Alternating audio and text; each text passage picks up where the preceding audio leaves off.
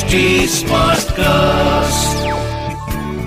You are listening to an HT Smartcast original. Hi, I'm Ashutosh Garg. I am the author of the best selling book, The Brand Called You, and you are listening to our podcast, Personal Branding Building Blocks, where we talk with top entrepreneurs and industry experts about their strategies to optimize their performance. Not only is this podcast the brainchild of The Brand Called You, it is also an HT Smartcast original, and it is available on htsmartcast.com, India's fastest growing podcast producing platform.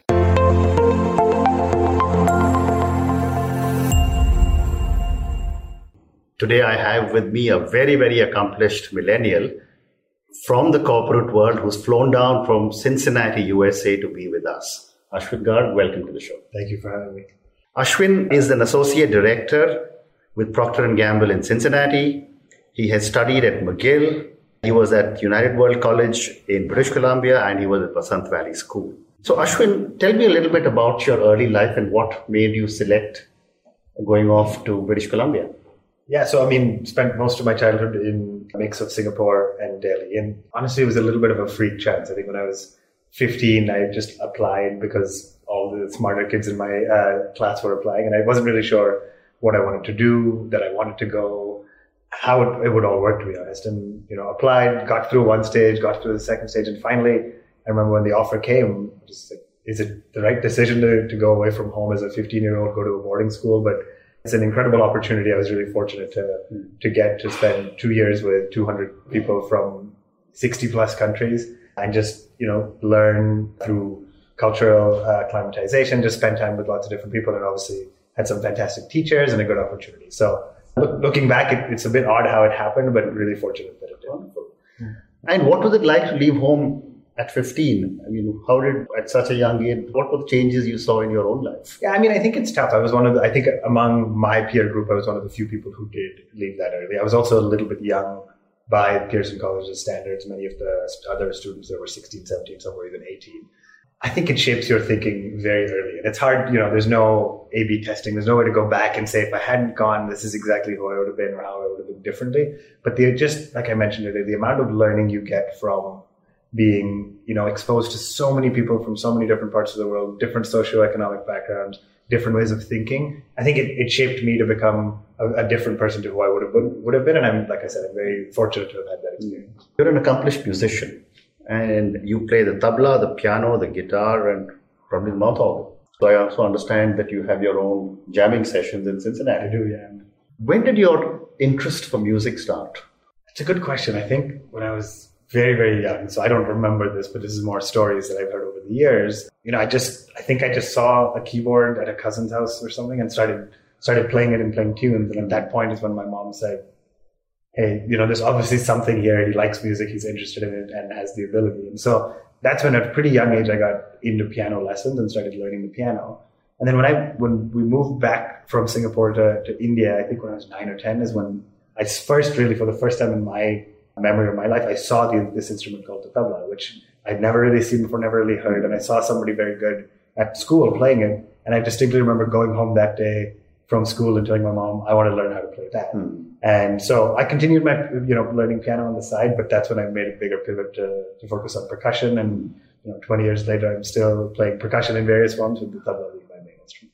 So you play multiple percussion instruments? Yeah, I, you know, I've played the drum set in a band and I play the a couple of different hand drums depending on the opportunity. So I think the tabla is such a versatile instrument that once you learn it, it makes it relatively easier to learn other percussion. So now, you know, as a high schooler, I wanted to have that dream of being in a band, and so I learned the drums uh, to be able to do that. Wonderful. And any favorite instrument? I'd say my favorite instrument, obviously, to play is the tabla. I'm a big fan of tabla.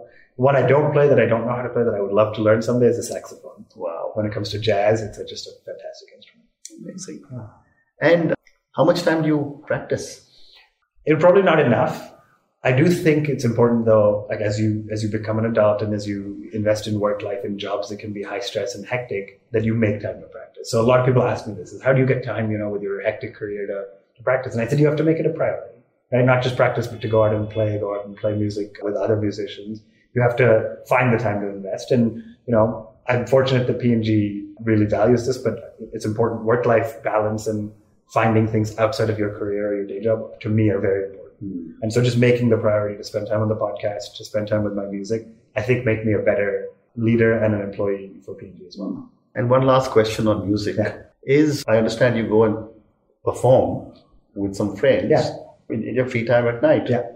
Talk to me a little bit about that. Yeah, I mean, again, And what it does for you. it's an incredible experience to, to be able to play in front of people. It, for you know, when there's stakes, which means not you're not just playing at home in your garage or your basement. When there's stakes, which is you have to perform in front of people, and there's going to be eyeballs on you, you practice that much harder. It pushes you that much more. So again, this is not full time for me. I'm not a professional musician or anything, but I, I have some professional guitarists now who in Cincinnati I play with.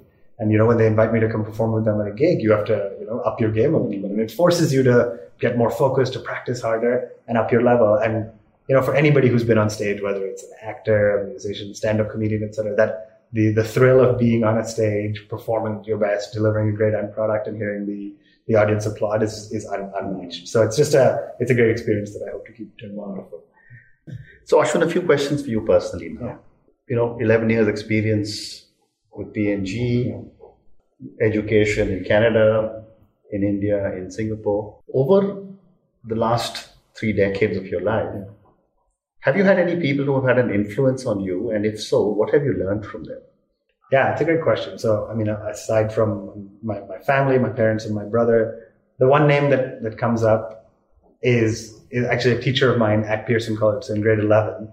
You know, I went into grade 11 already to pursue a career in the sciences. I'd always been passionate about physics. I wanted to study engineering. So it was all set in my mind that I wanted to pursue physics, chemistry, math, and study the sciences. And I had to choose a social study, just the way the curriculum was structured. And I said, do I want to choose history, geography, etc.? And I chose economics. And I remember in my first two weeks of my economics class, my teacher at the time, his name is Peter Gardner, changed my worldview entirely. Just his approach to the balance between micro and macroeconomics and how, you know, similar to what I mentioned in brand building, economics is some, in some universities it's taught as science, in some it's taught as arts. It's this, this odd balance of trying to predict consumer behavior and consumers are fundamentally irrational. Hmm. And so that's where, you know, really within, I want to say six or eight weeks of my life in the first little bit of grade 11, thanks to Peter, I pivoted in a big way. I continued studying science in high school, but I knew that I wanted to go to college and study uh, economics. And, you know, now I'm working brand building, nothing to do with the sciences or technical. So that was a big change in my life and very heavily influenced. So I was fortunate to have such a, such a great economics teacher that brought that out. Wonderful. So, what would be three words that define Ashwin? It's a, it's a big question. I think from, you know, probably Ashwin at work, I'd say the three words for me is, uh, in my career are balanced, I'd say optimistic, and I'd say probably leader or leadership. Those are the three things that often come back, come up in feedback. Wonderful. So, my next question is that if you were a role model to millions of children, and these children closely followed you and your life choices, Yeah. what would you change in yourself? Yeah, another another big question. I think one of the things I would I would change about myself is probably to be a little bit less focused on trying to be hundred percent perfect at hundred percent of things that you do because it's just physically impossible. And so learning, you know, learning to say, hey, you're you're not going to be the best at everything. You're going to be the you should try to be the best at a few things hmm. and rely on others to to add value in different ways. That's what I would probably do. So probably earlier in my life, try to get more focused on what what I want to really succeed at, and you know, be okay letting go of things that I'm not going to focus on. Amazing. My next question is that what is the most outrageous thing that you've ever done? And do you look, look back at it with pleasure or regret? That's a good question. Thank you for sending this in advance because I had a little bit of time to think about this one. You know, we were talking a little bit about music, and I don't know if I've ever told this story on, on tape before, but when I was in, in grade 11 at board, boarding school, you know, I played a little, I played the piano and I played percussion, I played the tabla. And I remember just at the time it was important to me. I wanted to be part of some, part of something in the music business. I wanted to be part of a band. Mm-hmm. And I remember they had a, a great guitarist, a great piano player, and a great drummer. And somebody at the time said, we're, we're just missing a bass guitar player. He said, we know how to play bass. Mm-hmm. I didn't know what a bass was. I'd never picked up a bass in my life. But I just, you know, I made the call at the moment. I'm not sure what made me do it, but I raised my hand and I said, yeah, I know how to play the bass. And they said, okay, great. We're going to meet next week and start practicing. Mm-hmm. And so I suddenly realized I have a, about a week to figure out what this instrument is. How do I play it? So every night I was going to the music room, picked it up, learned it. I was definitely not good enough or not very good. Mm-hmm. And I don't, I think my bandmates figured it out. But you know, it's that outrageous moment to say, I want to be part of this. I'm just going to assume I can teach myself or figure it out in the next one week. And I don't look back and regret it, fortunately, because it forced me to learn something. So I don't want the lesson for people to be, you know, they often say fake it till you make it, or just, you know, if you, you know, go with it and things will come. I think it's that self, it was a little bit more of that self belief, but as you look back, it was, it was an outrageous thing to do is just say, yeah, sure, I can play this in a band at a show. And, you know, I was fortunately able to make it work. Amazing. Well done. So my next question is that if you had a tattoo Yeah. on your arm, Yeah. which is a message to yourself, Yeah. What would it be? I think this is probably counter to what most people expect I would say, but I would probably say there's a beauty in imperfection. And it links back to what I said about, you know, the role model. But I think many of us grow up thinking the goal is to chase perfection in everything you do, et mm-hmm. cetera. And I think there's a there's a beauty in imperfection and being self-aware about your flaws and what and what, what your shortcomings are and being okay with those while trying to strive. You know, I'm an incredibly ambitious person. I want to strive to be better. But there's a beauty in, in imperfection. And I think knowing that and reminding yourself of that makes you makes you a stronger person. I should have time for just a couple more questions. My next question is that if you had the same pay that you get as a professional Yeah. with P&G, would you pursue another career? So I thought about this, and I, I, my immediate instinct was to say I'm happy with what I do. Hmm. So that again makes me feel very fortunate that I, I love my industry, I love my company, I love my peers. I'm excited to go to work every morning, and so my immediate answer would be probably no. Hmm. I think if I if I did have the opportunity to make the same amount of money and do something else, I would love to be able to spend more time within the sports journalism space, within the podcasting space, to do a little more of that. But in general, I'm I'm very happy with that. Wonderful. So my last question to you, you know, there'd be thousands of people who will watch you and me speak and listen to us as well. Yeah. What would your advice be to a young individual who's starting out on their corporate journey? Yeah. You know, they look up to you and say, look at everything that he's achieved. Yeah. What would your advice be to them? Yeah, probably my single biggest advice there is we often get caught up and hung up in measuring success or measuring progress versus others. Hmm. And probably the single biggest thing I would encourage people to do is it's important to benchmark versus others. You want to be the best. You want to be, you know, doing well relative to others, but it's equally important to benchmark success and progress versus yourself. So as you think about, you know, any point you're at in life, I'm 25.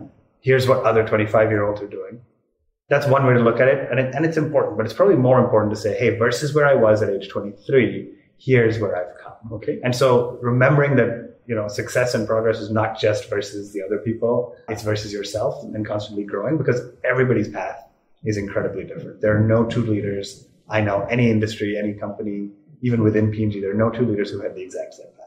And so if you get hung up on benchmarking versus what everybody else is doing, you lose sight of the progress you've made and the journey you're taking. So that's probably my one advice is keep benchmarking against where you were.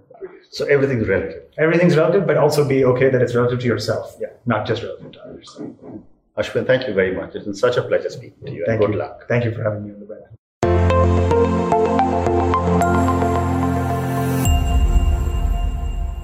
Thank you for listening to our podcast. You can subscribe to our YouTube channel, The Brand Called You, and never miss any update. For feedback, reach us on at HT Smartcast. We are present on Facebook, Instagram, and Twitter. To listen to more podcasts by The Brand Called You, log on to www.htsmartcast.com or suno naye nazariye se.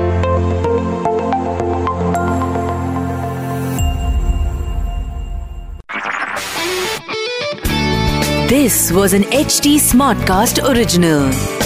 HT Smartcast.